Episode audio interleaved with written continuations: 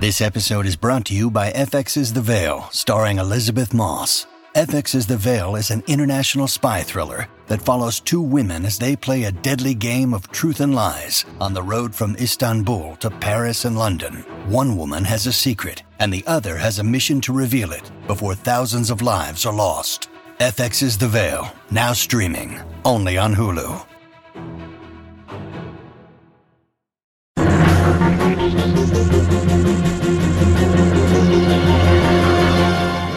Welcome to Pickle Me This, the officially unofficial podcast for Rick and Morty on Cartoon Network's Adult Swim. I'm your host, Jim. And I'm Aaron. You can subscribe to the show on Apple Podcasts, Spotify, or wherever you listen to podcasts. Today we're covering Season 5, Episode 10 Rickmurai Jack. Here's Aaron with the recap. Humbled by his newfound crow partners, Rick returns slightly chastened to Morty and the Smith family. Morty's put on about 50 pounds in 26 years, so they're off for a quick in and out adventure to the Citadel to de age Morty and get back to easy, basic adventuring. But things are never that simple on the Citadel. Evil Morty makes his return appearance to deal out some harsh truths and seemingly newly minted canon before revealing his dastardly plan the destruction of the central finite curve. All right, Aaron, it's the season finale. How'd you think it ended? I mean, like I said last episode, I I love the monster of the week episodes, but you do get up a little bit bright and earlier for in the morning for a good old canon episode, and uh, yeah. this was great. I am I, I'm I'm glad that they take so long in between these installments because every single time they come, it's like bigger and better than before. Like, how do they pay off? What is it? Eve? What's a Morty look like that can stand toe to toe with Rick? How does he talk? How does he act? And like, this is just really like this is as good of villain speeches as anything I've ever seen. And like Die Hard, you know, uh, it, it's it's just really good. It's it expands the canon. It confirms a lot of stuff we already knew, but gets a little bit more like like Morty learning the truth at the same time we did is extra poignant because you know it humanizes Rick. Um, mm-hmm. But there's also just so many implications. Uh, I yeah, my mind was blown. I thought it was a pretty funny episode too. Um, but this episode goes pretty deep. Um, and hits pretty hard on an emotional level. What'd you think? Yeah, no, I'm with you, man. Um, I do like you know interdimensional cables, and I do like uh, Jurassic Park homeless man exploding over the Earth or whatever. Uh, I like all that stuff, but damn it, I also like canon stuff and the serialized television. This is this is good. It, probably the biggest laugh I got out of these last two episodes was when Morty shows up looking 40 and just like yeah. the, his his particular depiction of 40 I'm like this is not what 40 has to be but this is the 40 that Morty has chosen and I don't know if that's like to trigger some kind of sympathy in Rick or what I, yeah, I'm, I'm not sure why he chooses this particular depiction, but it it was hilarious. I loved it. Um, Especially when we see potential Morty at 26, who is right? a fine, strapping lad. Yeah, like, looking good. But then again, as as being a you know reasonably fit 26, 27 year old to yeah, kind of decrepit 40s myself, uh, it, it happens to the best of us. Yeah, I'm about to to pass over that mark myself. Uh, I hope that doesn't happen to me overnight. Is this just 40? Because oh yeah, is, you're just hair just uh, beer gut. No, it, you're right. It's not. It's not inevitable. But uh, and that's the question: is like was obviously Morty's juicing this for maximum psychological impact. You yeah. know, he, he said this is a this is a naked attempt to manipulate him. So mm-hmm. I don't know how much of that you can take as canon, but yeah, woof. Woof. And then the the central finite curve stuff that they do, I think we had like correctly deduced sort of what the central finite curve meant, right? It's it's mm-hmm you know, a subset of the rest of infinity, which itself is also infinite. You can't forget mm-hmm. that part of it. Yep. Um, but the way that they sort of use that as like a stand-in for, or not a stand-in, but they they make it part of the way that Rick controls Morty, right? And and this metaphor of him like breaking out past the central finite curve is him removing himself from the influence of Rick. Uh, and I think last episode, or, was it earlier this episode, you asked about because um, we're recording these back to back. you asked about like what does a Morty who can stand up to Rick look like? Uh, Mhm. Uh, and it's it's this Morty. It's the it's the guy who just is over his shit, right? Like that's the Morty that can stand up to Rick, and that was super interesting to see. It's it's not evil Morty. It's just a, a Morty who's had enough and is is getting out of this pattern, and th- they represent it physically by him escaping the central finite curve. Yeah, it's incredible. His line to Morty, it's like, you know, that's why I'm evil because I just want, I just want out. And uh, and in I'm universe that is constructed to service Rick, that is considered evil, right? Like it's, yeah, it, I I like that stuff. Yeah, we got because we talked we talked some of these implications through earlier in the, uh, the season about like you know we started talking about what is canon in the show and you know, I, I had this theory of like you know this our Rick might be like like there's broadly speaking two Ricks in the Infinity. There's the type of the Rick that didn't leave their wife Mhm. uh, to join the cosmic spanning pa- rager that is the the Ricks uh, control of the universe, and they're the Ricks that did, you know. If, um, and we also thought that Central Finite Curve was that slice of infinity where Ricks develop and, you know, Summers and Mortys develop and things like that. Mhm. And we were really close to being right on both of those cases. Um, but Yeah. in each case, we're, we just didn't go far enough Right. that the central finite curve is where the set the sum of the infinite universes where Rick is the smartest man in the universe. Mhm. Uh, which I I got an asterisk I want to talk about here in a minute. Um, and that possibly only one Rick ever, the Rickest Rick, actually chose to stay with his children.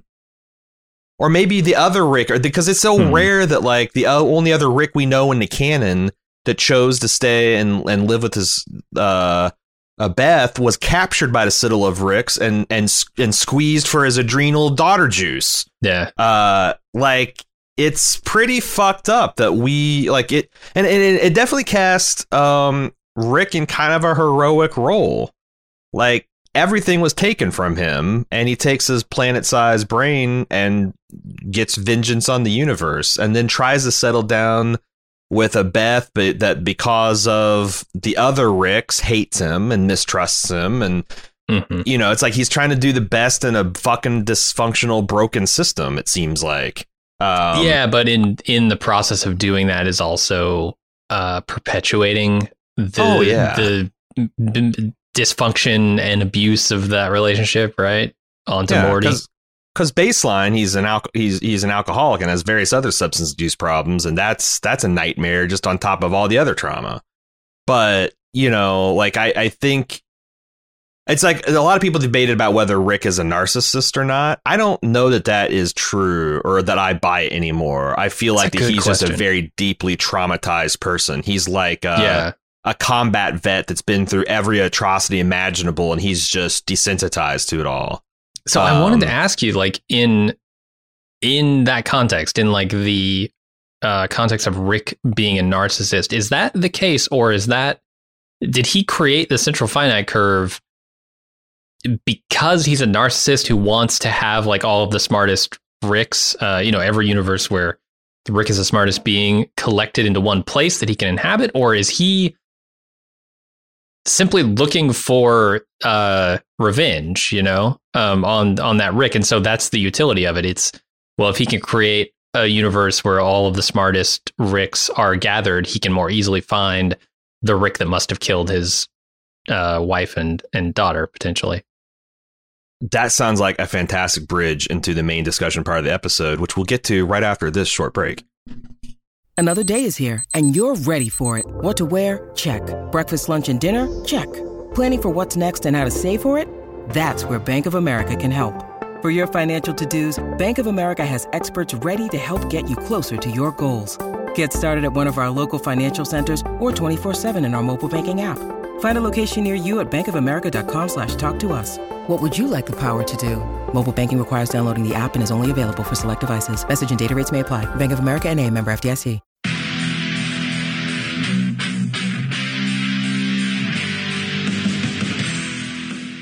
Getting geared up for the sixth annual Summer Badass Fest. And while we're working on a slate of apex badass films to enjoy, we've got an early action packed announcement to make. Just like last year, we're kicking off Badass Season with a live movie watch and podcast recording. We've rented out a theater for connoisseurs of action films and bald move fans that just want to have a great time. Unlike last year, this year's movie is top secret. Hush hush. No hints, except it's incredibly badass. It stars an absolute icon of the genre. We're willing to bet most of you haven't seen it, and it's going to be an incredible viewing experience with a packed house of bald movers. Those of you who came to last year's screening of Total Recall know what a party it was. And those of you who didn't, now's your chance to experience it. Meet me and Jim, order some custom movie themed drinks at the theater's full bar, then watch us record the full podcast for the movie. We reserved a venue over twice the size as last year, but seating is still limited. It's happening Friday, Friday, Friday, June 21st at 7 p.m. in our hometown of Cincinnati. Get full details and buy tickets at baldmove.com slash live. Cincinnati's actually a pretty great city to visit, and we've got lots of details for side adventures on our event page as well. The Reds are playing the Boston Red Sox in their fantastic Riverside Stadium. The thrills of Kings Island just minutes away, and I'll be leading a kayak trip down the scenic Little Miami River on Saturday. Again, get full details and get your tickets now on our Badass Fest 6 page at baldmove.com slash live, live.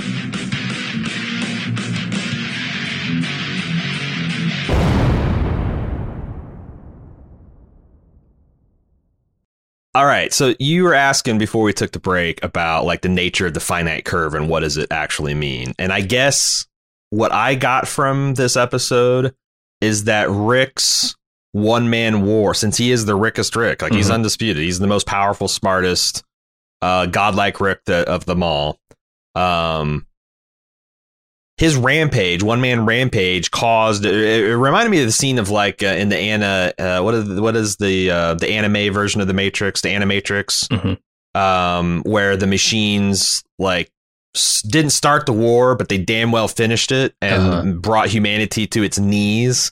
Uh, that I think you're supposed to understand that like the Citadel is the Matrix that Rick has constructed to keep the fucking psychotic Ricks the hell away from him and busy with their own shit. Yeah. Um, it's like literally he's built a prison for them because they're all just doing menial jobs and they're all trying to dominate each other, and it it it protects him because he at the end like I, I thought that was such a great storytelling the way they use the flashback sequence where like at the end he stops hunting down the ricks and he just waits for them to come to him and he's just sitting there drinking his bombed out garage just plugging them as they're coming through the portal. Yeah. um yeah like it saves rick because rick after he I guess gave up his one man war against the Ricks because like what does it even look like when there's a, you're hunting an infinite Ricks? Um, Right. and then decided like you know what? I'm tired of fighting. I want to try to rebuild some semblance of my life. And he crashes into this Beth's this this universe's Beth's garage. Hmm um and I, I think that's the other fascinating thing. Is like there's I guess a lot more canon to explore but that that's how that's Yeah. how I got it that like this was Rick is the almighty impotent god and he's created a pr- like um I, I think that's what you, I got from Evil Morty. He even says it. It's like this is the wor- the an infinite uh, baby pin constructed around an infinite baby, and the only thing I think that Yeah. I'm, I'm pushing against is like I don't think that actually describes our Rick. Well, I think that's the thing. There, be- There's only one Rick in the central finite curve, right? That that's the point that I think evil, quote unquote, evil Morty is trying to make here is that there aren't an infinite number of Ricks. There's one fucking Rick, and he's an abuser, and he's torturing you, and he's using you. That is the one Rick. There are an infinite number, infinite number of a single shit stain everywhere, right? But the shit stains are all the same.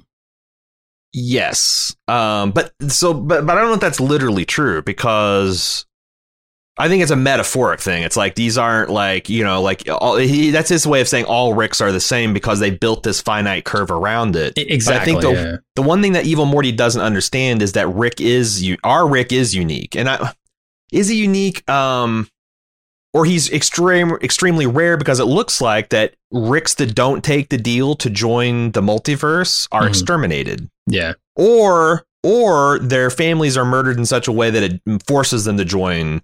Um, but maybe Rick is the one that kind of like refused to submit and is like, well, no, I'm going to take you all down.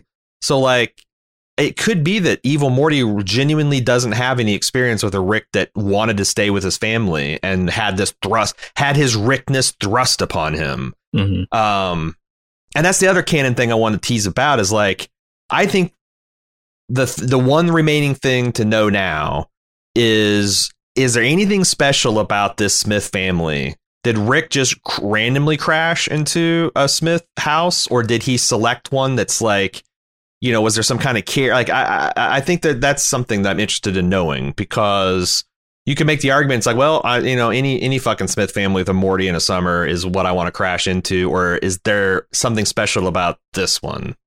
I don't know. Yeah, it's a good question. I don't know how long Rick spends chasing. Uh, what are we even going to call this guy? The the guy, the Rick that killed his wife. Are we, we going to give him a name? Yeah, the Omega Rick. You know, if he's the Alpha Rick, then this Sure. other guy's the um, he's the he's the least rickest Rick or the shittiest Rick. Yeah, I, I mean, I was just wondering, like, is it possible he crashes into the same garage? I, I we don't know if Beth is killed in that explosion. Like, I would assume probably It looked like it. Yeah, she's standing the same distance away as her mother. But Yeah, It- yeah. And, it- and I was his wondering daughter if he might be crashing into the same garage. Like, literally, he he disappeared, you know, off to hunt whoever. He came back and uh, sat in the garage drinking for a long time, shooting ricks as they come through. But then, like, how long did he do that? Did he do that for five years? Did he do Yeah. that for thirty years? Um, a good question. If he comes back to the same garage at some point, is it a shock to maybe a Beth who survived that explosion? That's an know. interesting question because I thought that would be if, if they ever do it that way, I think it'd be something like a bombshell kind of. But It probably would be.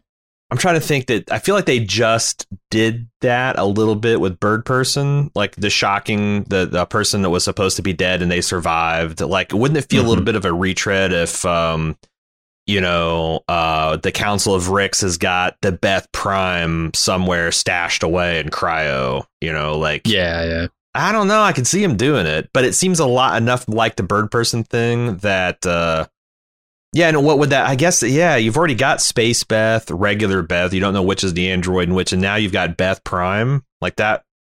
And I don't mean, know if it's they not. It's it. not uninteresting. So Yeah, but I don't know that it's any more interesting and that they actually need it because the this episode just kicks open the door to so many other possibilities. Right, Ex- escaping the central finite curve.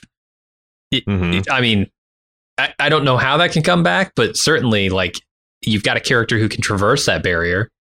Yeah. So, uh, a- and a character who might be wanting to seek revenge later. Who knows? It's interesting because like we talked a lot about the Loki in the Loki, uh, our Yeah. coverage of Loki.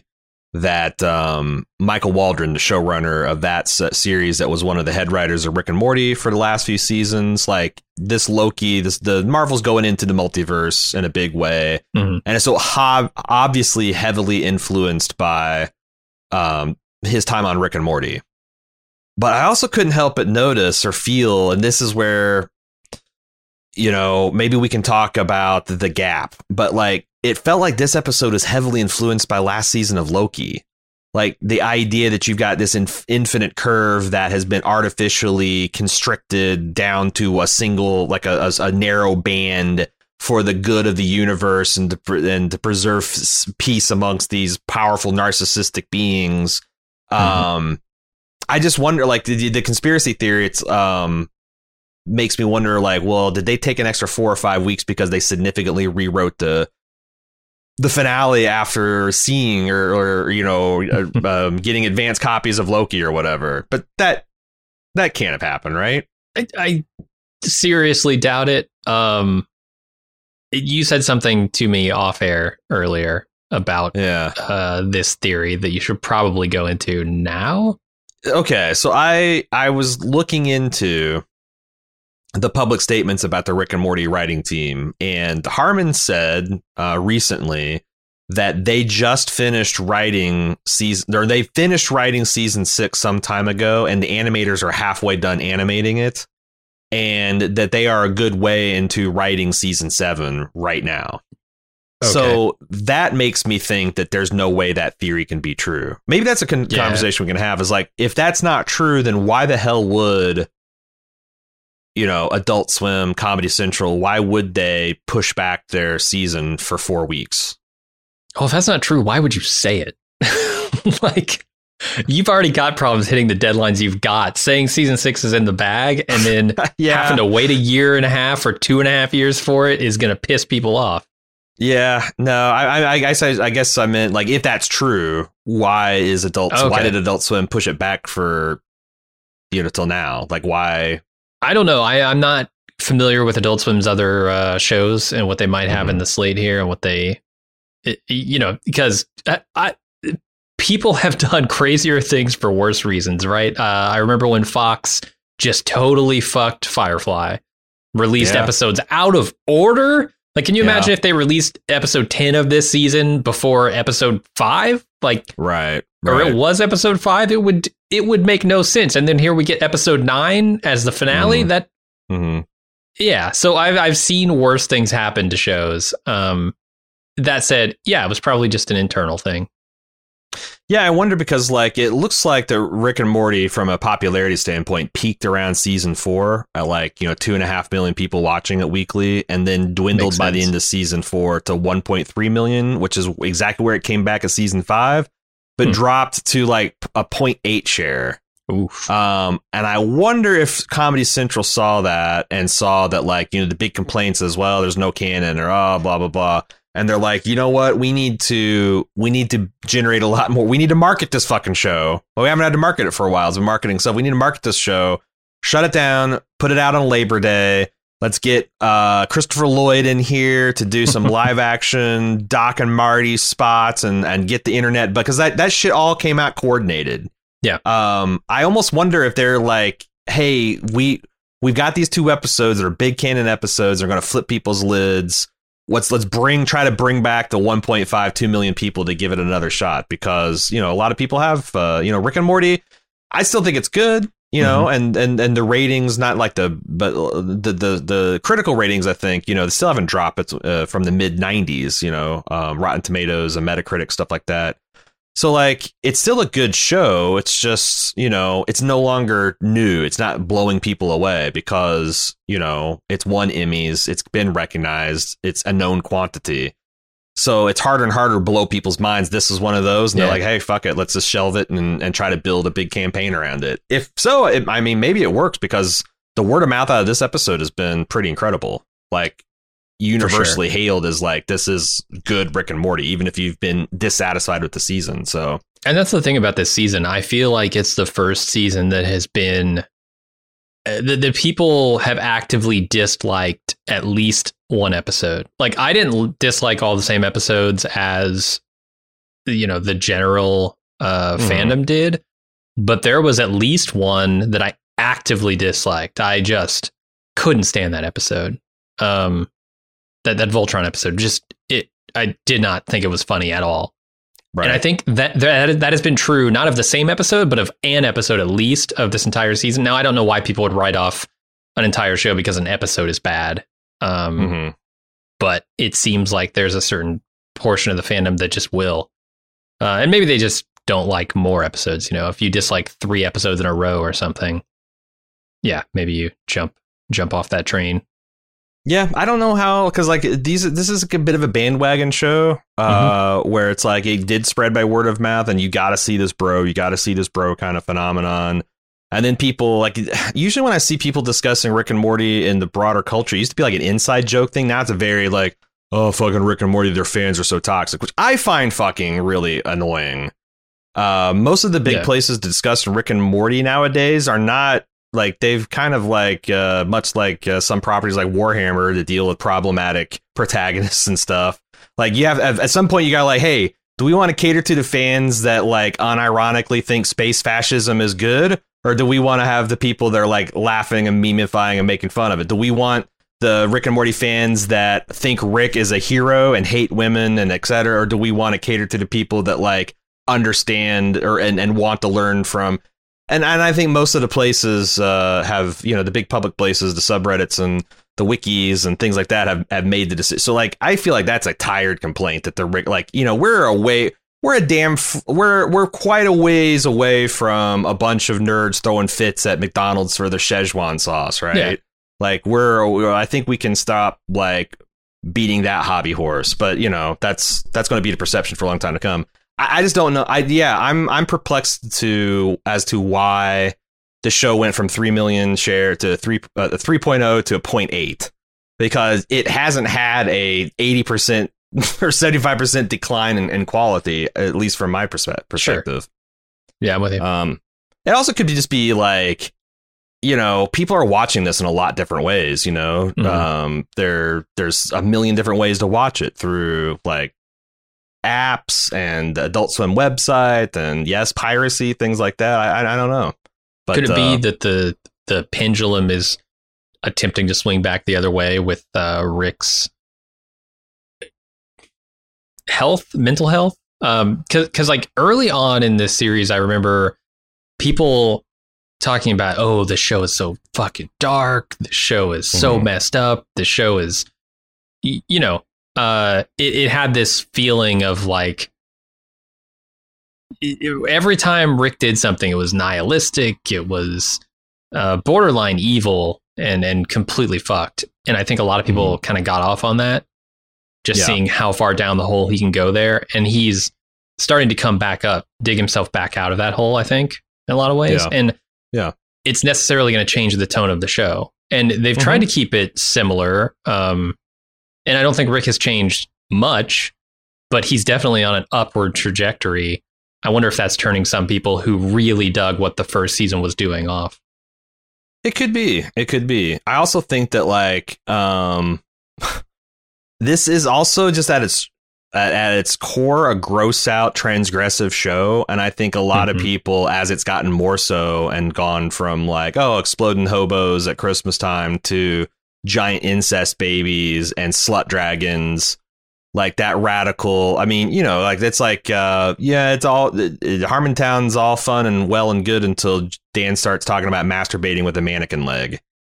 You know like sometimes it gets a little too real for people like oh that's not funny or insightful. That's just fucking weird dude.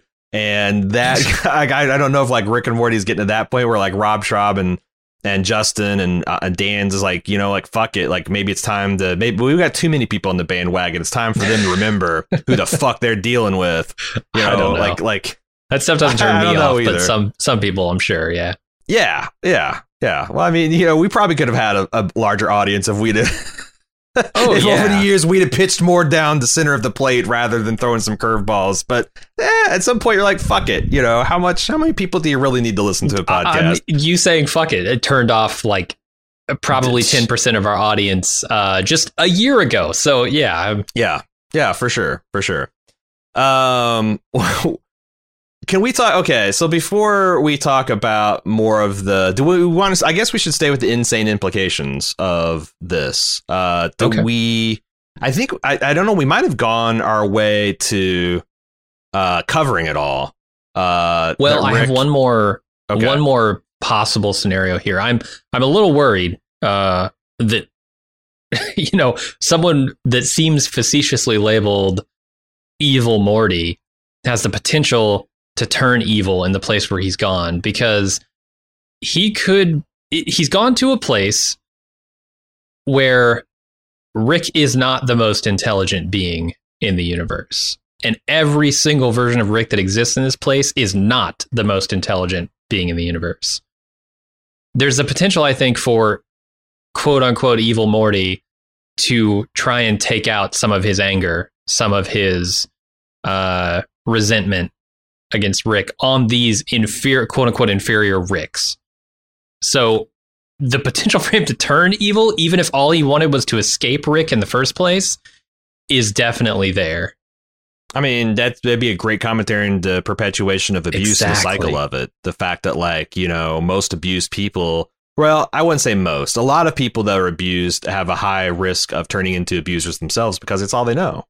You know, you think it'd make Yeah. it'd make you sick at your stomach, but like, you know, it can turn you into a fucking narcissist or some of the borderline personality disorder, and it just or kind of fucked. nihilist, let's say. I mean, look at the yeah. shit that Morty had to do to escape this central finite curve. Look at the carnage. Look at the number of Mortys that were murdered, manufactured and murdered uh, under his rule, his system here. Uh, all you to can see, get him like- outside of it. Yeah, the the fucking Matrix analogy of it. You know, this is this is a combination Morpheus and architect scene Mhm. is is hard to deny because just like Morpheus and Neo were perhaps content to separate a hundred, you know, like you know, kill an infinite number of humans connected to the Matrix because they're not really human. They're not Yeah. really like you know they are they're they're they're the same minds are trying to free but they're still in prison. They can turn into agents. They can betray you. They can do all these things. Um you can see that morty feels that way. And it but but it, it is wild because the carnage is cosmic in scope. Like it it, Yeah. it it like breaks morty at some point. And i i thought like the you know where it's it's it's actually very funny too because morty knows like okay how do i get all the ricks to do the wrong thing? I know. I'll tell them it's kind of like uh, scary terry. You can run but you can't hide. Like everyone stay where you are and don't leave. Oh, which is going to make all the ricks be like fuck it we got to get out of here. And then so they're all getting destroyed by their their their their portal guns and then the smart ricks are like hey i got the way out. We just it's project phoenix which they've established. But then he's rerouted them all to this blender thing and turning all this tainted portal right. fluid and their blood and gore and focusing into literally like a like a laser of rage that he's breaking the universe with uh it's pretty pretty fucking epic It's telling that in an episode or a season rather that they showed us literal hell with with hellraisers and and Cenobites and pinheads. This is probably the most fucked up thing I've seen this season. Yeah. Yeah. I mean, it is. Yeah. When they all start getting rerouted to the pods that have the Bass-O-Matics in the bottom. Yeah. Uh, and like, you know, as, as Morty sees all this gore pumping through the system, he's just like, Jesus Christ, it's, it's, uh, it's, it's insane.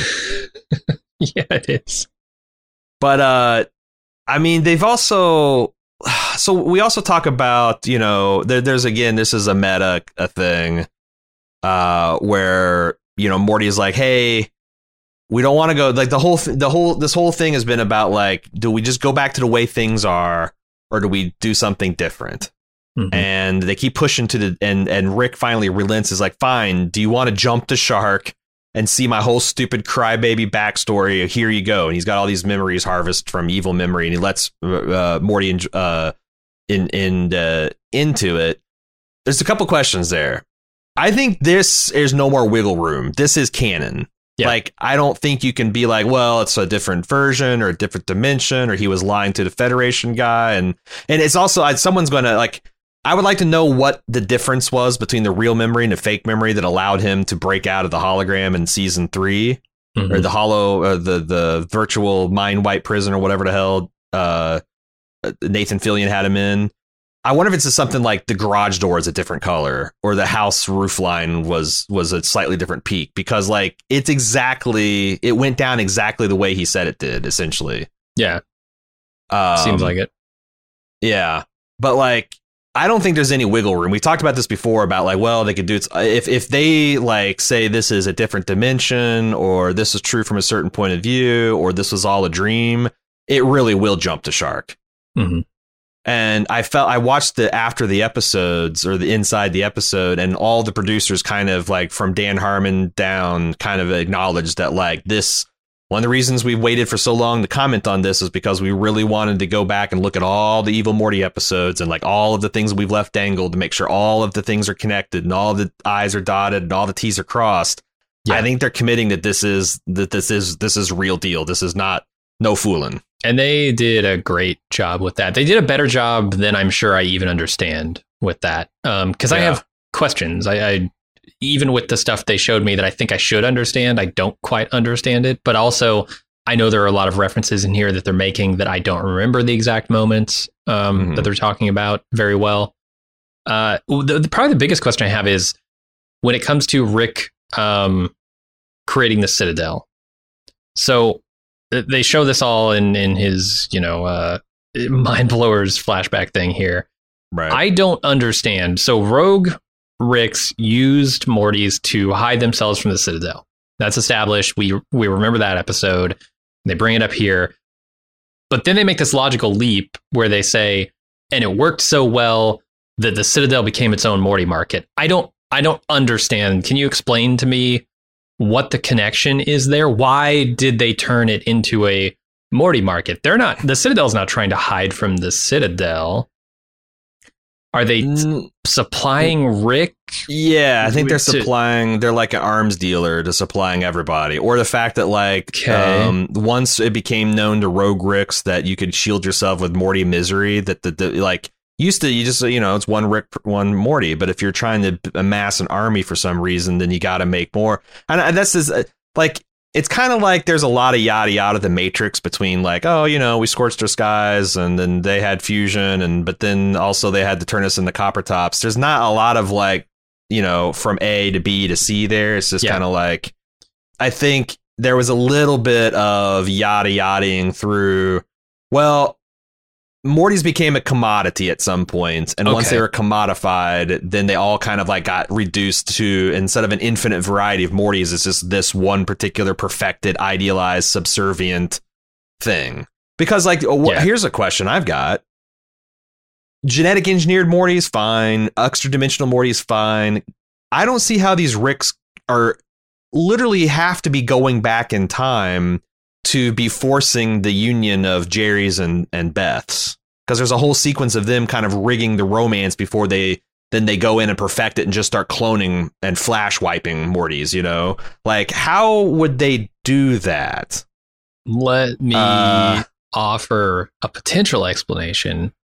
Is I mean, in an infinite number of universes, which is contained in the central finite curve, would there not be an infinite number where Jerry and Beth are not born? Like Jerry and Beth don't don't get together until later Yeah. in the timeline. Yeah, yeah, yeah. I guess so. Or don't get together at all because there's like things like, you know, even with a universe of infinite Beths and Jerry's and Morty's and Summers, like the Ricks are too lazy to go search. Like, why would they when they can just make it happen through the Yeah. sheer force of their will or through their scientific brilliance? Um, I I think that's the explanation. Is it's not time travel. It's simply Jerry and Beth didn't get together until later in this timeline. I gotcha. Okay. Or maybe there's like it was sloppier control because like at some points I noticed there was uh, a version of Morty who was a little girl. Exact same like Yeah, Summer was yeah. the same, but Morty was like a girl with pigtails and uh, was wearing a little dress like a Jessica or like a Lisa Simpson Jessica Simpson. Completely different type of dress there. A Lisa Simpson type dress. Uh-huh. And I was wondering if they're trying to hint at like, you know, there is a certain type of Morty that is the Mortiest Morty in the eyes of Rick, which is the most subservient, most forgiving. That's a great line too, like that we're infinitely tied to this man uh, because of his narcissism and self-absorption and, and, and our forgiveness. You Yeah. know, like this is the chain that keeps the thing together. But yeah, I don't know because like the thing that the, the only fly in all this ointment the of Rick's kind of redemption is the fact that he Cronenberged his whole family with the exception of Morty and didn't really give a shit. Yeah. So like does he actually care about Beth? Is it only really Morty that he cares about, or was Rick just in a much more nihilist position? Like he's done personal growth, and because none of, I mean, the one thing I'm convinced is is neither none this family is not his original family at all. No, I don't it's just I, I don't know be. whether he, I don't know whether he handpicked them or whether he just went the first one that had a, a, a Morty that you know and a Beth and all that stuff. But like at some point. But that's the thing is like I I don't know if it makes sense even in context with his like you know when Rick says hey yes this is all random and nothing's important but some things I just decide are important Hmm. and like it's weird that he would decide that about Birdman but not about his own daughter like okay well yeah these are all random but you're the one I've chosen to live with and try to make it with so like I'm not going to just abandon you every time I Cronenberg the world especially since that family is still alive and recognizably human and not Cronenberg. That, that- that's like a Yeah. weird, I feel like plot hole, but surely the writing room is aware of that kind of being weird. And I wonder if they'll decide to address it. We'll see, man. Like I said, the the possibilities are kind of endless. Um, we've got we've got the golden portal now, which I don't think has like any real significance. The only thing I can tell about the gold, golden portal is that maybe it delineates the central finite curve from outside of it, from everything else. Yes. Yeah, um, like it's um, that's what the portal looks like when it's outside the curve. Yeah. Right. Either that, or they want us to like, or that's just a result of the technology mixing the Morty blood with the portal fluid. Uh, just mm-hmm. turns it yellow. Right. E- either way, mm-hmm. I think what it's going to signify is this quote unquote evil Morty. Uh, but the other thing is they kind of strand, I guess, Rick and Morty in Mortyburg.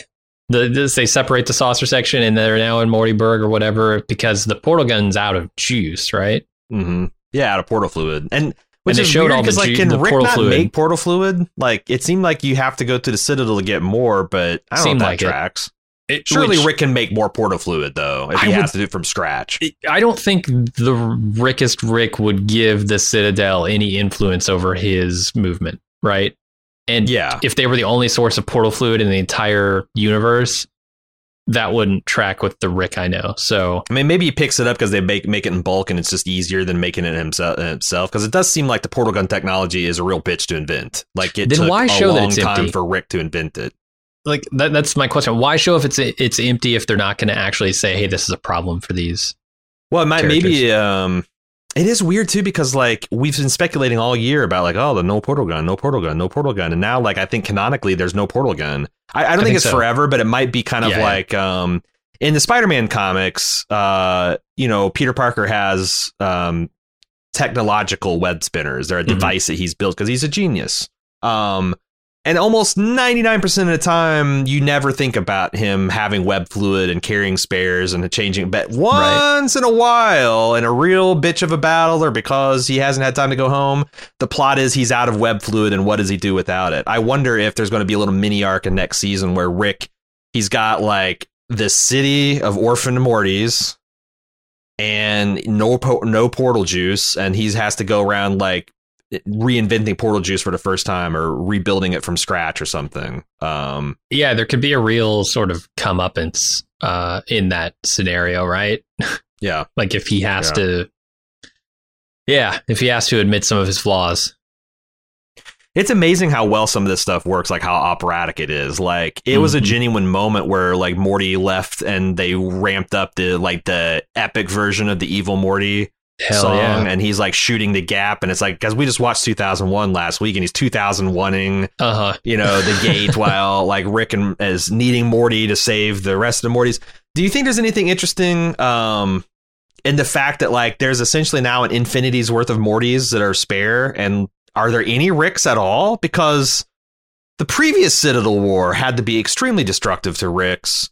Well i guess not because you always have an infinite supply of these fuckers. yeah, that's unless but did he destroy the central finite curve, which is essentially all of the Ricks? Because you saw those like that chain of infinity, which I think represented the. And when Morty got to the other side, they all burst. So like, I feel like all the Mortys are free now, and what the hell does that mean? I don't know. I feel like that that was just signifying that he's outside of the central finite curve, right? That in oh, the place so it wasn't literally at, all of the Ricks being destroyed. It was just I, the Ricks at the Citadel. Yeah, I don't think so because the central finite curve still includes our Rick and Morty. Okay, so if you kill an infinity of Ricks in the central finite curve, you right. still have an infinity of Ricks left. Yes, that's so, the problem. but will they get like dumber and dumber? Because like you know, like simple Rick, uh, they they imply that he's dumber than the other Ricks, but he's still the smartest man in his universe. Yes. So are we going to get some real fucking lowest common denominator Ricks now? I mean, there's, like, it, it is there a Cronenberg Rick at this point? Didn't he? I don't know. Would he have Cronenberged himself in that universe? Uh, well, he went to that universe because he was Cronenberg, and he went to that one because like the other one had, you know, he he turned his world into an Earth or something. I don't know. Uh, yeah, but it'd be inter- if, interesting of next year that like if Simple Rick is now the new baseline smartest Rick and like everyone else is dumber than him. You got some real fucking Cro-Magnon and Neanderthal like level mm-hmm. Ricks, but they're still the smartest. I, I, what does that even look like? It's kind of like what they did a riff on, where like copies of the copy of the copy. They're like building, you know, the professor from Gilligan's Island version of clones where they're made out of coconut husks and Yeah. shit. Like what what is a Cro-Magnon version of Rick? What's his technology look like, you know? It, could cast into pretty stark relief uh, some of the patterns that Rick's been in, right? Like if you see a super intelligent Rick examining the actions of far less intelligent Ricks, but they're doing the same thing he would do, they're just Yeah. like maybe not as cool about it, Yeah, yeah, yeah. then yeah, you could really hammer that point home. I also think it's an interesting concept that like Rick's the smartest man in his universe, but does that exempt guys like uh Stephen Colbert? Because he is in an artificial universe that Rick himself created. Is Hmm. that exempt like inside is that that's inside so like it's is it possible that these pocket universes could create a being more intelligent or as intelligent as Rick? oh boy, it's gonna is his creation gonna get away from him? I really want to see the return of that guy. You know, Yeah. like that. That was one of uh, other than Evil Morty, who that I mean, like I said, I w- we talked about this in the beginning, but um, just how fucking next level Bond villain they've turned this Rick and this this Morty into, and how he's recognizably a Morty with the ah cheese and hmm but he's just I don't know, there's something about him. And they lampshade it where he's like Rick, uh, you know, he shoots him. He's like, "Why did you shoot me? You knew I was shielded." He's like, "I was just showing. I was just disagreeing with what you're saying." He's like, "Yeah, the time for good dialogue is over. Now it's the time for me to do the thing I likey with the Right. finite curve thingy." Like he, Yeah. he's had this this amazing Bond level dialogue, and they just fucking stop in that scene. It's pretty great. It was. That was a good gag. Uh, you know what? I'm not sure is a good gag because I honestly don't know the Samurai Jack stuff. Um, which is obviously what the title is based on here, and the intro I think is based on. I've never seen Samurai Jack. How how good of a play on Samurai Jack is the intro to this thing? It's not really like I feel like it's it's loosely connected in that like they're like so Samurai Jack is actually an American anime by Mhm. that uh, Gennady uh, Tartakovsky guy who did uh, the Clone Wars. He did that. It's a Oh, okay. Primal that I really liked a couple of years ago about the speaking of Cro-Magnon man that teams up with the T Rex to get the to get revenge. He's got this like very distinctive kind of like squared off fingers and everything's angular Mhm. uh very fluid and simple and and impressionistic almost characterize uh, like a like a a caricature of the characters um but it nah this is more of like sam you know this is more of like uh uh sailor moon kind of like trash Mhm. level like like that kind of a- anime like bubblegum anime which i enjoy because i've uh me and cecily been watching sailor moon crystal uh, crystal silver crystal chronicles or whatever the newest version is and Beastars and shit like that lately. That is this kind of like low, you know, and, and the the uh the intro was just chef's kiss. I I loved it a lot. It was it was pretty good. Rick I did love that they replaced the usual Rick and Morty intro with one that had the Rick and Morty song, right? It's just like a weird version of it. Mm-hmm. Mm-hmm. Yep. Yep. But th- there's something I don't know. There's something about the the evil Morty dialogue. I just loved it how that you felt like you were like like he was one step ahead of Rick. And there's also like was it is it this show? What what show have we been talking about? The Marvel's use of the editorials notes. We'll have like a yellow box with like see issue 533 of the Amazing Spider-Man editor um that they had like a Rick Lee, a Rick Stan Lee pop up and be like, Excelsior, true believers, see Rick and Morty Right. episode. I thought that stuff was so fucking cool. Um, yeah, that might have been I don't think Loki they. coverage. It might have been. I, I don't think they they need it in this show, but it was a nice little nod to like uh I don't know, like the the comic book uh, kind of uh, sprawling narrative version of it. Because that's another comic Yeah. books is another excellent model for Rick and Morty, where it's like not every issue of the comic book is a uh, an, an installment of a larger arc. In fact, No. they're all kind of like mini arcs, and every once in a while you'll get something that like will introduce a new character or change a relationship, or someone will get married, or someone will get paralyzed, or some shit like that. But mostly it's just random weekly adventures. Um, Mhm. And I know that's something that like Dan particularly kind of yearns for. He's like tired of all the slavishly serialized shit that we're going through right now. Um, but yeah, the whole like, yeah, you're all caught up. Um, speaking of that scene, I have no idea what power or ability Rick manifested when he brought Big Boy out, which looked like a some kind of stitched together Cronenberg version of himself. That, and how it's a metaphor for capitalism. I, dude, I don't know. Is I, this I, is yeah. this bullshit? Like, is it just I don't Rick know. saying a thing that is not true? I don't know because it's weird because like the behind the scene episode, they're all talking about that this was a commentary about essentially Zoomers and millennials going into the chip the the you know the the whirring wood chipper that is late stage capitalism if you subscribe to that that worldview And, and then And the being fucking billionaire of evil Morty blasting off into space uh, on a rocket ship built by the misery of millions of Mortys.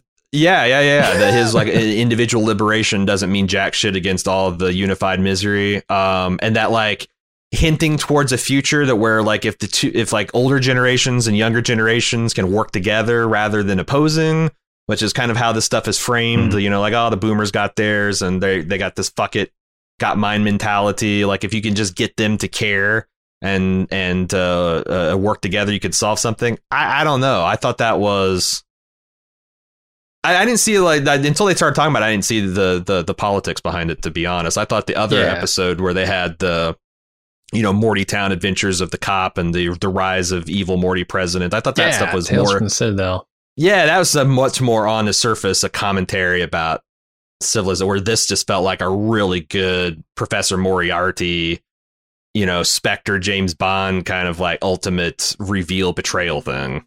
But as far as like what that fucking mutant thing was, it was getting gold energy as Rick was, and then he saved it all up, and I I don't know, it was it was fucking weird. Yeah. Uh, it felt a little bit like the Hellraiser thing that they did, where you know he turns Mm, pain from pleasure back into pain. yeah, and then stores yeah. it and then shoots it at people. Yeah. Uh, they, they're they're Morty Chuds, which I thought was kind of interesting. I don't know. Um, there was definitely part of that capitalism stuff with the underclass. Uh, it- it- yeah, but they're living underground, and they definitely are like chuds, right? But not horses. Yeah, I call I, in my I I called them Morty locks uh, for like the Morlocks Okay, and yeah. From the Time Travelers, but but yeah, yeah, like this uh, exploited class that you know President Morty needed to to blast off and to to, to escape the system. uh, and just a couple of other random things. The music in this show is always very good, and you know this uh, rendition here they do on the Evil Morty theme at the end is absolutely great. I also really love the flashback to Rick's um, past music. There's like a Mhm, very mhm. Stranger Things, Tron, Blade Runner feel to the whole thing. Was that Chaos Chaos again? I felt like Maybe I thought I recognized that them, but I for, I was going to look it up and I forgot. if so, I need to just like buy one of their albums and check it out because yeah, that stuff is really good. hmm And then we didn't talk about uh, Mr. Poopy Butthole, which is another interesting bit of this episode. Mr. Poopy Butthole, that was quite the. You know, I, I've seen like Rick and Morty challenge their audience before, like you know, when Mhm. uh, the, the Mr. Poopy Buttholes come on, is like, hey, you know, maybe you should go to college and finish your degree or do something besides wait around for the next. But this, um, I don't know, it's uh, it's something that probably everyone needs to hear, and the trick is implementing it. Like all the stuff that he says is just so fucking right on and amazing. And I think it's the distillation of the things that like Dan Harmon and the people who worked on Harmontown have kind of gone through in therapy. That uh you know, the reason things sometimes go good in relationships at the beginning is because you are being, you know, you're you're in tune, you know, you're going through things together. And then like there's might be a certain point where you're drinking too much or you're having problems at work and you don't want the other person to know about it because they think you're perfect. And Mhm. that that line about uh you know we just dig our you know have you ever thought about how horrified the people around us would be if they really knew who we truly were? So we just dig ourselves deeper into our lives every day hurting the only people brave enough to love us. I wish i was brave enough to love them back. We don't have as much time as you think. Ooh Yeah. Jesus Christ, Mr. Poopy Butthole. No, it's not. It's not funny. It's definitely not funny. Uh, I I was looking at this post credit stinger, thinking, hmm, okay, the voice is funny, but nothing he's saying is funny at all. This is some real some real shit. It's true. I, f- I feel like that everyone has probably felt like this at some time if you're over the age of like I don't know 15. Yeah. Um it's a universal human experience which should tell you like it's it's weird. It's like if it's a universal human experience it shouldn't have the power that it does because the power right. is you're alone you alone are bad and wretched and everyone else has got their shit together and doing the right thing all the time and it's just you fucking up. I feel like we, this is where the millennials are starting to to figure shit out, right? Like they're starting yes. to realize that oh no, it's not just me feeling down in the dumps right now. I'm not the one who's had a bad streak of luck and yeah. is responding poorly to it. It's fucking everybody. Yeah. Yeah. Like millennials, and, and, Gen Z, everybody is like the younger people are starting to realize this, and I feel like that's going to be healthier, a, a lot healthier long term. Yeah, I feel like sometimes we're in a race between long term, like this enlightenment that you're talking about, like these younger people figuring it out and like getting therapy, and like a return of reactionary, like this shit's yeah. making a soy boy weak, mama. You, you're, you're, you're. It's like you know, that feels like, like the last gasp of a dying ideology to me. I hope. But, I, I yeah, hope. that's my hope. I hope, but uh, gee whiz. Ooh wee, as Mr. Poopy Bowl would say. It's an awful lot out there right now. Yeah, I'm feeling uh, particularly optimistic today. Other days I'd probably say, yeah, no, this uh this enlightenment shit is about to hit a fan. yeah, yeah. I, I hope so. I hope so. But um I guess the thing the one thing we didn't really talk about is Rick and Two Crows. Like there's this whole like five minute segment segment of this thing that like is completely superseded that would probably be a popular meme in its own right. Like you got Crow Horse, like hey, I've given you free will, and it goes off submit to Crow Horse. Mm-hmm. I thought that stuff was good. Uh, the his you know uh, he's an anti-hero. Run. Uh, he's he's only one man, but with the power of a thousand crows, like all that stuff is a little bit of commentary also on um, some of the like the boys and invincible shit that people have been getting up to the deconstruction it's just you know like seems like uh right now the thing to do if you're deconstructing is to try to one up people with impressive shows of pointless senseless violence yeah um and rick and morty have kind of like been a trailblazer to that like you wonder if the boys gets made if if this you know kind of the gonzo success of the gore and all that stuff on rick and morty hadn't hit with people um, but them exploring that I thought was really funny. Um, and yeah, so a 40 year old Rick and Morty shows up, orders a rum and coke, and the bartender essentially says he's a, a 20 uh, he's a 20 year old poser. This is among my drinks of choice, and once again, sh- I feel attacked by this show. What? Uh-huh. What? rum and coke? Like what? That's that's a that's like a that's like a lightweight drink now. What the?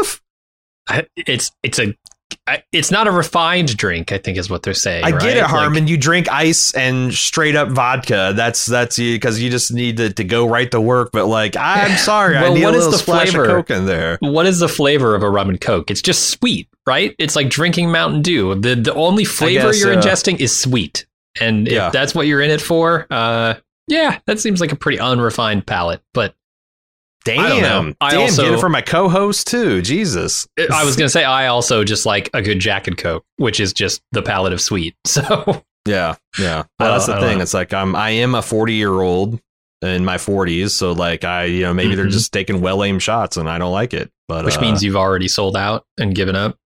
You're no longer yeah. 26. yeah, yeah, for sure. Um, I also thought it was interesting that truthful element that like Rick wasn't back because he missed Morty. He was back because the crows dumped him. Mm-hmm. I thought that was interesting in context of like how many times has Rick been the one that someone has stepped out on and is having an affair and that uh, that's like it doesn't seem like it's new or that seems like it's new experiences for him.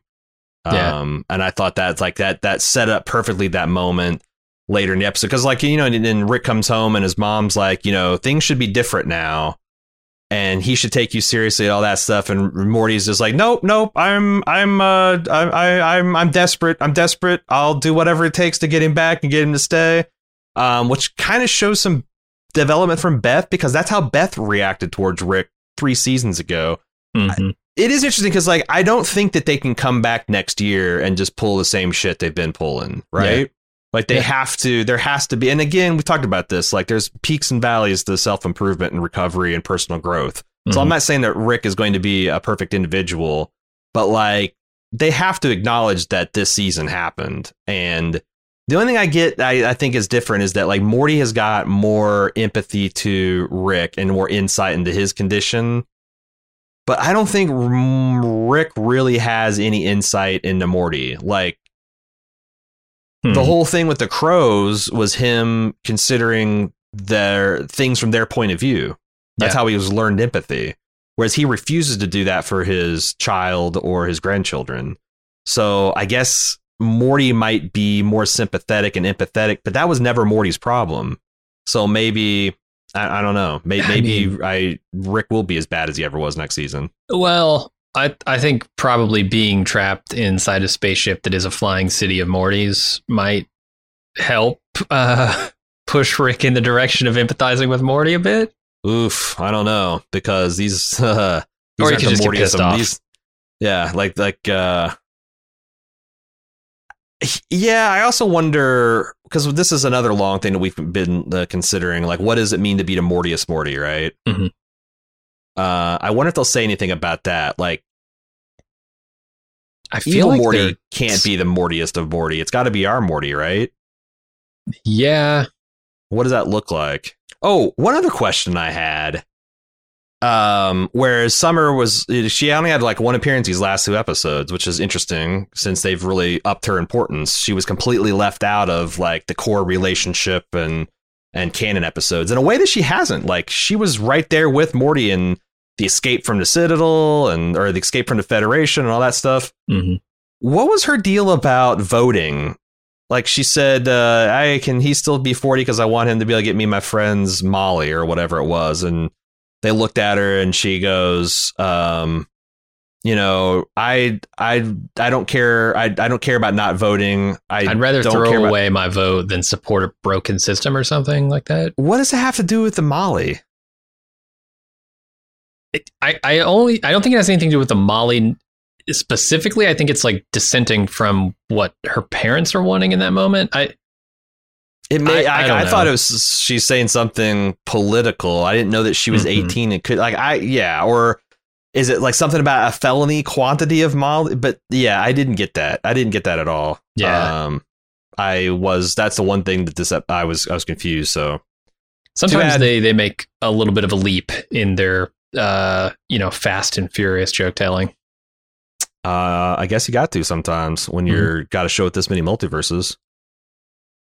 You know, I think we should see what the fans have to say in the mailbag. Yeah. But first, let's take a quick break.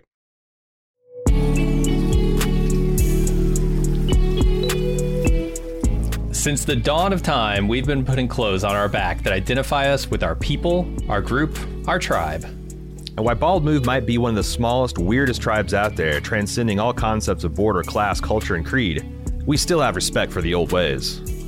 At support.baldmove.com, you can get t shirts, hats, mugs, and more. We have something for every one of our podcasts, or just wear the four pips of the Bald Move logo with pride. Bald Move merch beats running around naked, and they make a great gift for the Bald Move fan in your life. Join our tribe! Head over to support.baldmove.com and click on merch to start shopping.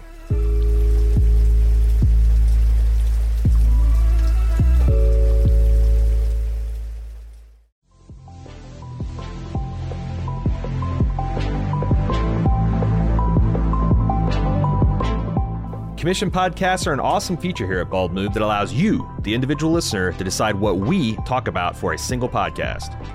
The community loves it because it often leads to fun, fan favorite films and TV shows that we've overlooked getting the coverage they deserve.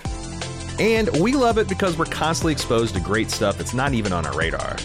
The way it works is simple. You go to support.baldmove.com and you click on commissions. Then you pay the flat rate for the commission and tell us what two ish hours of content you'd like us to make podcast on. Then we'll contact you for details, advanced feedback, and any dedications you'd like to make. Then we watch the thing, discuss the thing, turn it into a podcast, and pump it right into your ears. We get consistently great feedback on how much our commissioners love their podcast, and they make great gifts for the dedicated Bald Move fan in your life. And who knows, that dedicated fan could even be you. Treat yourself. Check out support.baldmove.com for more info.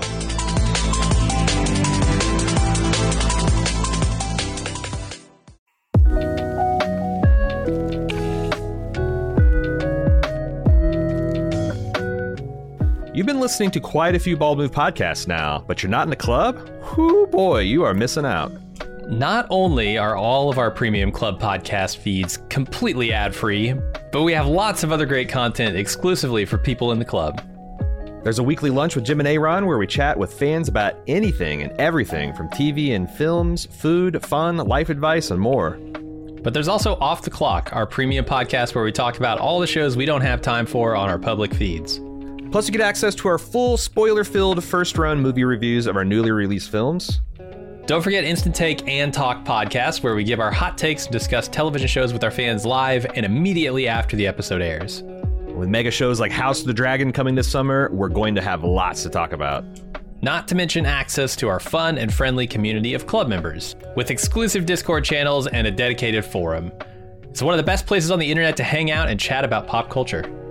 Bottom line, you're helping two regular type guys in the Midwest make the content you like to listen to, which some would say is reward unto itself. Help keep the lights on and the bits flowing at Bald Move. And get some awesome content for yourself. Head to support.baldmove.com to join the club today.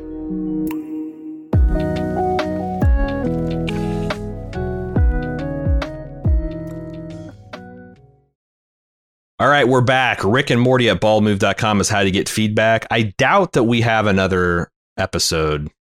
No. Um, unless something just truly crazy were to happen, like a stealth 11th episode. like a live action episode that everybody is like a lot yeah if they did if, if they did uh i don't think we're i think that was just a marketing attempt probably that's what they threw together in the last four weeks Yeah. like you know hey can we get uh, this guy to uh can we get doc the actual doc and someone that looks kind of like a marty and um but yeah, and, unless like a 15 minute short comes out like that, I I, I don't imagine we'll come back. But uh, Rick and Morty at baldmove.com is is how you get into our feedback. And a couple fans took us up on it in the last few weeks. Let's see what they're having to say.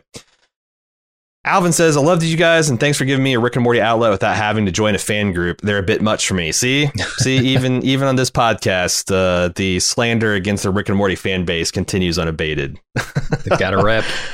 But anyway, do you think that Rick and Morty is just a manifestation of Harmon and or Roiland's own journey? The family's been to therapy, and for me, it really clicked on Promortyus that therapy is working. He's trying to be a better man after therapy. Do you think that's how this is playing out? Oh, I kept on thinking this as I was watching this episode, like, man, we should, you know, we've had a couple sponsors. One of them is BetterHelp, online therapy. Uh, I felt like we should have done a better job of tying this in because, like, this is the one show that's like not not about therapy. In fact, it's about For like sure. this, you know, like even skeptics uh, dealing with it. Um, but yeah, I guess uh, I guess if any of that uh, that Morty that that the poopy butthole shit connected, maybe BetterHelp.com slash pickle. Uh, No, you're 100% right. It, it is Yeah. almost certainly a good chunk of definitely Dan. I don't know much about Justin, um, but definitely either. Dan's journey.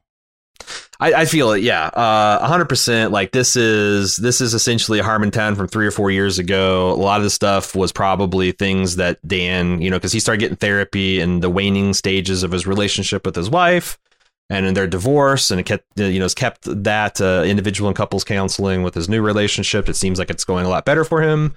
But like, yeah, I think these are things like, you know, we still love each other but we're too toxic we got to split ways like i'm too i'm i'm not healed enough to be in a relationship but i'm healthy enough to know that this is not a good one to be in i'm going to go do the two crows thing like a lot of that stuff um a lot of the stuff the evil morty says i think are probably things that you know he's been told in the clinical uh because like uh, you know like when he's talking about genius like broadly speaking i think that's all dan talking about himself Hmm. Um, which sounds fucking narcissistic as hell, but like mm-hmm. people have called him a genius ever since you know the community days. So um, he thinks a lot about himself. Uh, I don't think he thinks he's the smartest man in the universe, but maybe the smartest man in, in Hollywood. But uh, okay, yeah, or at least used to.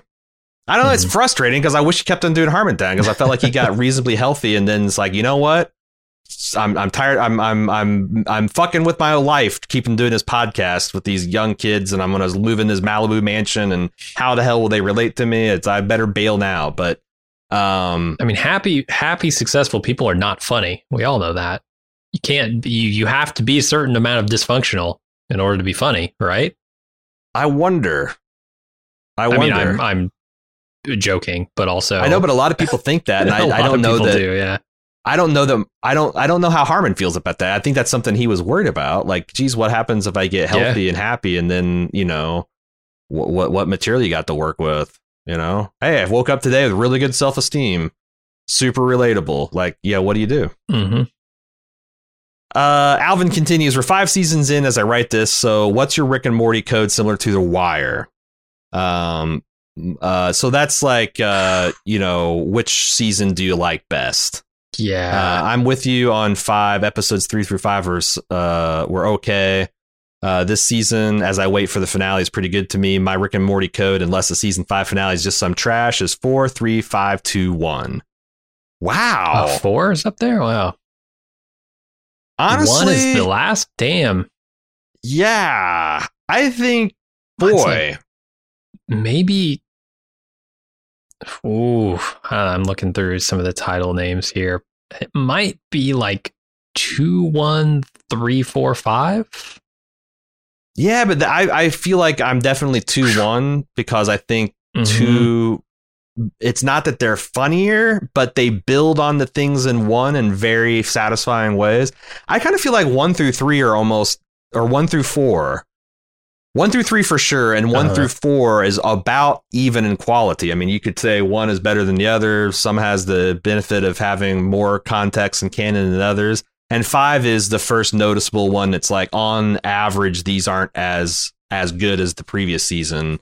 But I still think we only had one or two bad episodes, three or four good ones, two or three great ones, and then, you know, I think these last two episodes have been as good as anything Rick and Morty has ever done. Yeah. Now I will say going 213 here is weird because 3 has what's probably my favorite episode, Tales from the Citadel. But overall, I don't know. Maybe it's 2 3 1 4 5. Hmm. Two's really good. It's yeah, I don't know. But one is uh one is the, just the original. I know. know. It's got classics like the Meeseeks episode and, and the Meeseeks is like one of my all-time favorites. episode. And, Although I think we'll get uh, someone will uh, ask us this. In fact, let's go ahead and get into that. So Gianna wanted to know, hey, my roommate Sabrina and I are longtime friends of Rick and Morty, and pickle me this. Well, so you can learn a lot about a person from their all-time favorite episode, The Rick and Morty. So we're wondering, after watching all five seasons, what is your number one favorite Rick and Morty episode? Does does Tales from the Citadel probably being my favorite mean that I'm one of those fucking fans who only likes continuity? only like continuity, and I guess I, I might be on the extreme other end because my two fa- I can't. I don't know if I can narrow it down to one, but Interdimensional Cable two oh. and the Meeseeks episode. I knew Meeseeks would be in there. Yeah and and it's largely on the strength of the Jan Michael Vincent Sector okay. Six. Like that's like I fucking love that. I also mm-hmm. love the. I think the framing device for Interdimensional Cable Two. Yes, Jerry's Penis Hospital Adventure is better than the first one. Uh, mm-hmm. It's got the personal space one. I I I fucking love the IDC two uh, and Meeseeks. Meeseeks was the first. I like the first episode or two, but the Meeseeks one is the one where I'm like, oh, this is fucking brilliant. This show's going places. Yeah, I think Meeseeks is a good representation of what the show was trying to do in season one. I will say I probably like Anatomy Park the best out of season one. I, th- there are a lot of good ones in season one, mm-hmm. but I really do love Anatomy Park. Uh, they had something. Uh, Alvin also says one more uh, go back to Alvin rather. I forgot there's a other paragraph. One more while he's there. I love Archer as much as Rick and Morty, but when I rewatch, I don't Mm. ever go past season five.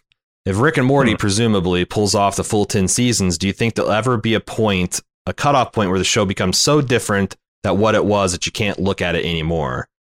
Um, so I don't know because Archer had the whole where it literally became a different show. Like you got tired of writing spy right. parodies, so it's like they just came up with the device that allowed them to do all these different genres and things.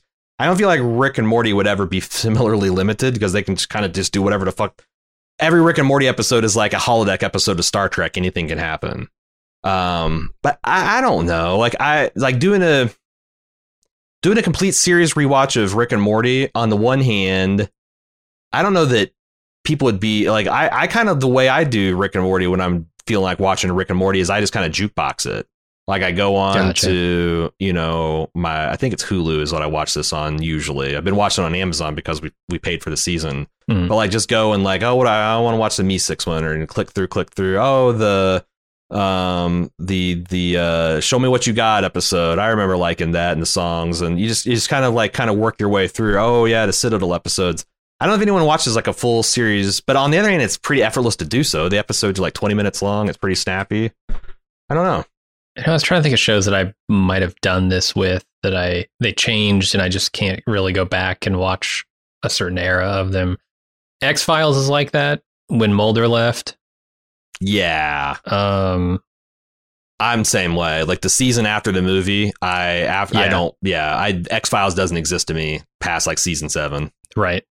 But I'm having a, a hard time thinking of other shows like that. I mean, things definitely like I think later seasons of Star Trek: The Next Generation, like you start getting deep into season six and seven. There's like noticeably more silly episodes or filler episodes, filler episode, Hmm. filler episodes. But there's also some of my favorites. So Yeah, yeah.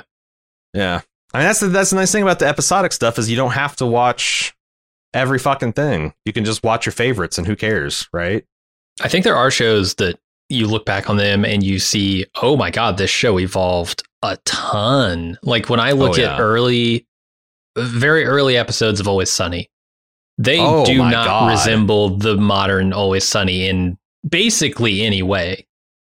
Uh, but it was such a gradual transformation that I didn't really notice. But now going back, I almost would have to skip the early seasons because they're not what I think of as Always Sunny. Yeah, I noticed that on a rewatch of Parks and Rec too. Like the first season of Parks and Rec is kind of borderline unwatchable, and it doesn't really get going until late Huh. in season two, early season three, where they start, you know, think things start start really clicking. Um, they're even changing like big parts of the cast and stuff. So Yeah, I wonder if that's Definitely, just a common, uh, uh, you know, sitcom thing where they find their their stride. Because Seinfeld has a little bit of a problem with that too. yeah, I also like I started watching um, uh, Curb Your Enthusiasm in reverse order, and I got to where like I couldn't go further back than season seven because it was just like so. I felt like it was devolving. you know, it was getting kind of worse and worse, and the you know camera quality was uh, yeah, just and plus they just because they took off so many years between like there's a big gap. It's like there's like this Yeah. ten year revert. Yeah, it fucking threw me. So I, I definitely see what you're saying. I don't know if Rick and Morty will be like that. Um, this I will say that like this does feel like a a halfway point. Mhm. You know, like it's like. I, to, to, maybe even maybe it feels like more of like a two third point. I'm I'm interested to see how they keep this interesting for five more seasons. yeah, Um, but yeah. Uh, let's move on to Zach. So we talked about this uh, connection with Loki, and this uh, email explores that in a lot more depth. Because what a season finale! They did the thing. We thought they were never going to do it, but they did. Take that, Dan Harmon from three years ago.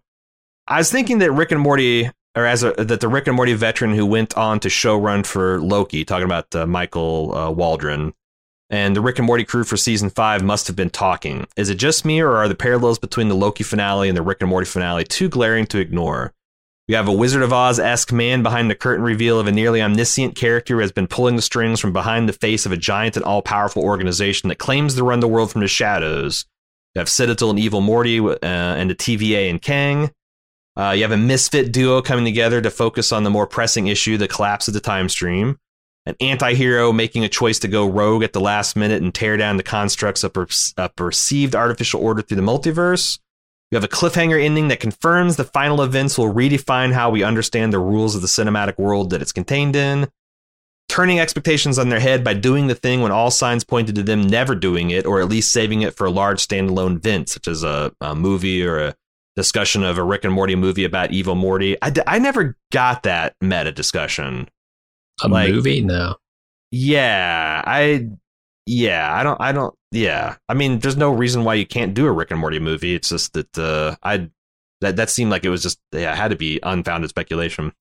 Uh, overall themes about overcoming toxic relationship dynamics and personal growth and complicated interpersonal dynamics and how one's choices ripple effect uh, events surrounding them. You know, all the Marvel projects post Endgame have had a lot to do with like trauma, abuse, mm-hmm. uh, survivor's guilt. Like hell, Endgame had a ther- group therapy scene in it. Uh, Captain America or what is it? Falcon and the Winter Soldier had uh, individual therapy session, couples therapy session between Bucky and uh, Falcon. Um, and I gotta think that Rick and Morty, Rick's story in the hundred percent, a hundred percent. Um, Loki, as we already talked about, is um, I I do feel like the Rick and Morty has been very influential because I don't think that, especially in pop culture type context, I've seen this much talk about personal growth and stuff before. You know, mm, yeah. Uh, like the idea of superheroes doing therapy. There's no fucking way, and I, you know, Rick and Morty has to be somewhat responsible for that. Uh, you have the mystery introduction and mystery concept for future releases to explore, such as Marvel's Multiverse or Evil Mary, Evil Morty's Yellow Teleport Gun. Uh, I hope there are other people pointing this out, but if not, what did you guys think? Are there any more that I missed? I think you nailed it, and I got like as I was watching it, I couldn't help but be reminded about all the talk we had about Michael Waldron taking the writer's Bible from Rick and Morty and just injecting it into the Marvel and it appears that some of that got cross pollinated back, or maybe Rick and Morty's just that much ahead of the curve. Well, I was gonna say, yeah, Mike Mike Waldron, um, you know, was a producer on the show until 2020, so I'm sure there were a lot of conversations. If if you know, we're to believe that season six is already written and they're working on season seven, then there were probably a lot of like overlaps for the airing of season four and the writing of season five. Um, to, to where he might have participated in some of those discussions, if not outright. I don't think he actually wrote any of them, uh, the episodes, because he'd be credited as a writer or really produced yeah, any of them because sure. he would be credited. But sure. uh, there, there was probably a lot of those meta discussions going on at the time uh, when he was still there. So, yeah, yeah totally. I, I, presume these people are still friends mm-hmm. and that they talk about their big projects and, um, but but yeah, I mean, I just, I don't know. I just feel like uh, there's just a lot of creativity, um, underrated amount of creativity in the Rick and uh, Morty's writers' room, and the fact that they can genuate or they can genuate, they can generate this much emotion from this stupid, stu- deeply stupid show. Mm-hmm. You know, they can they can have the like incest babies, and they can have all the the the garbage goobers and all that stuff, and it doesn't yeah. diminish the uh, the ability to have a Mister Poopy Butthole rip out the heart of a generation of Amer- you know people around the world. Um, I think it's kind of in, kind of incredible. Mm-hmm. So yeah, Rick and Morty season five. Uh, anything else to say about this, or should we shut the book? Yeah, I think that's it if what they're saying about it's true, I don't know that. I wonder if the plan is with these 10 episode seasons, if they'll try to do two a year. Like, can we expect Rick and Morty to maybe come back in the spring, or is it going to be a permanent summer slot? Uh, I do think I it would no be smart idea. to get more Rick and Morty faster. Um, because I think a lot of what is hurting Rick and Morty's audience and viewership is people just losing interest over the long breaks yeah, and also and the pressure to make it worth the yes, fact that it's been gone for a year and a half or whatever. Specifically, that they come back to a less than stellar episode and they're like, "This is not what I waited a year and a half for. I'm done. I can't yeah. handle this." And if they're getting like two seasons ahead in the writing, that's uh, that's great because it lets them, you know, really. Because like I, I don't think you need that kind of headroom or that that kind of uh, the kind of runway, I should say, for like the monsters of the week and the interdimensional cables and stuff like that. Which, god damn it, god fucking damn, right. it, we still haven't got an interdimensional cable. But like for this this this lore stuff, like I'm glad they spent a lot of time. It's you know getting getting back to the evil Morty and having side things with like Cyborg Beth and stuff because I had pretty high. Like, you know, I remember uh, when we had the story conductor, the story train, like how people said, "Oh, look at his epic canon," and like you know, like what if we just uh, we'd be happy just to get that, like just straight up. But like that's such a more stupid version of what we actually got yeah. You know, like just, oh, a literal evil Morty, a dark emperor Morty, you know, that's that's corrupted Mr. Poopy Butthole and all like that's such a stupid more stupid version than what we actually got. Mm-hmm. I'm glad they're taking their time and like it sounds like they really did sweat the details. Like everything had to pay off.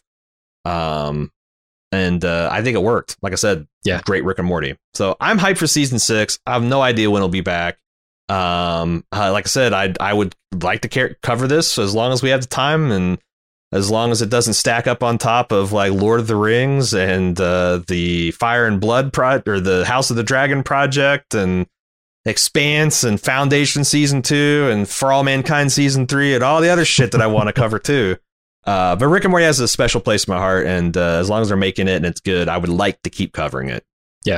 Um. Uh, yeah, I'm I'm sad it's over, but I, I got nothing else to say. So uh, we will leave it at that. We'll see you back in the next season. If you would like to get more bald move in your life, we're currently uh, doing uh, we're t- currently doing the last season, final season, The Walking Dead. We're about to start up. Speaking of science fiction, with mm-hmm. like some real crazy, mind blowing implications, we're about to start Foundation, yeah. a new series on Apple TV Plus that we're really excited about, starring uh, Jared Harris and Lee Pace. Um, if you haven't seen the trailers, you should check it out. It's pretty amazing. The Boys should be coming out pretty soon. Uh, the expansion should be coming back uh, fourth quarter this year. Lots yeah. of great Bald Move stuff. We usually do a movie every week.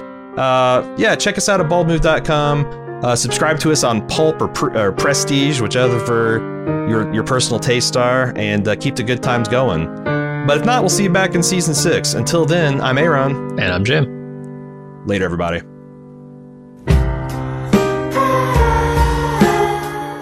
Pickle Me This is distributed and produced by Bald Move.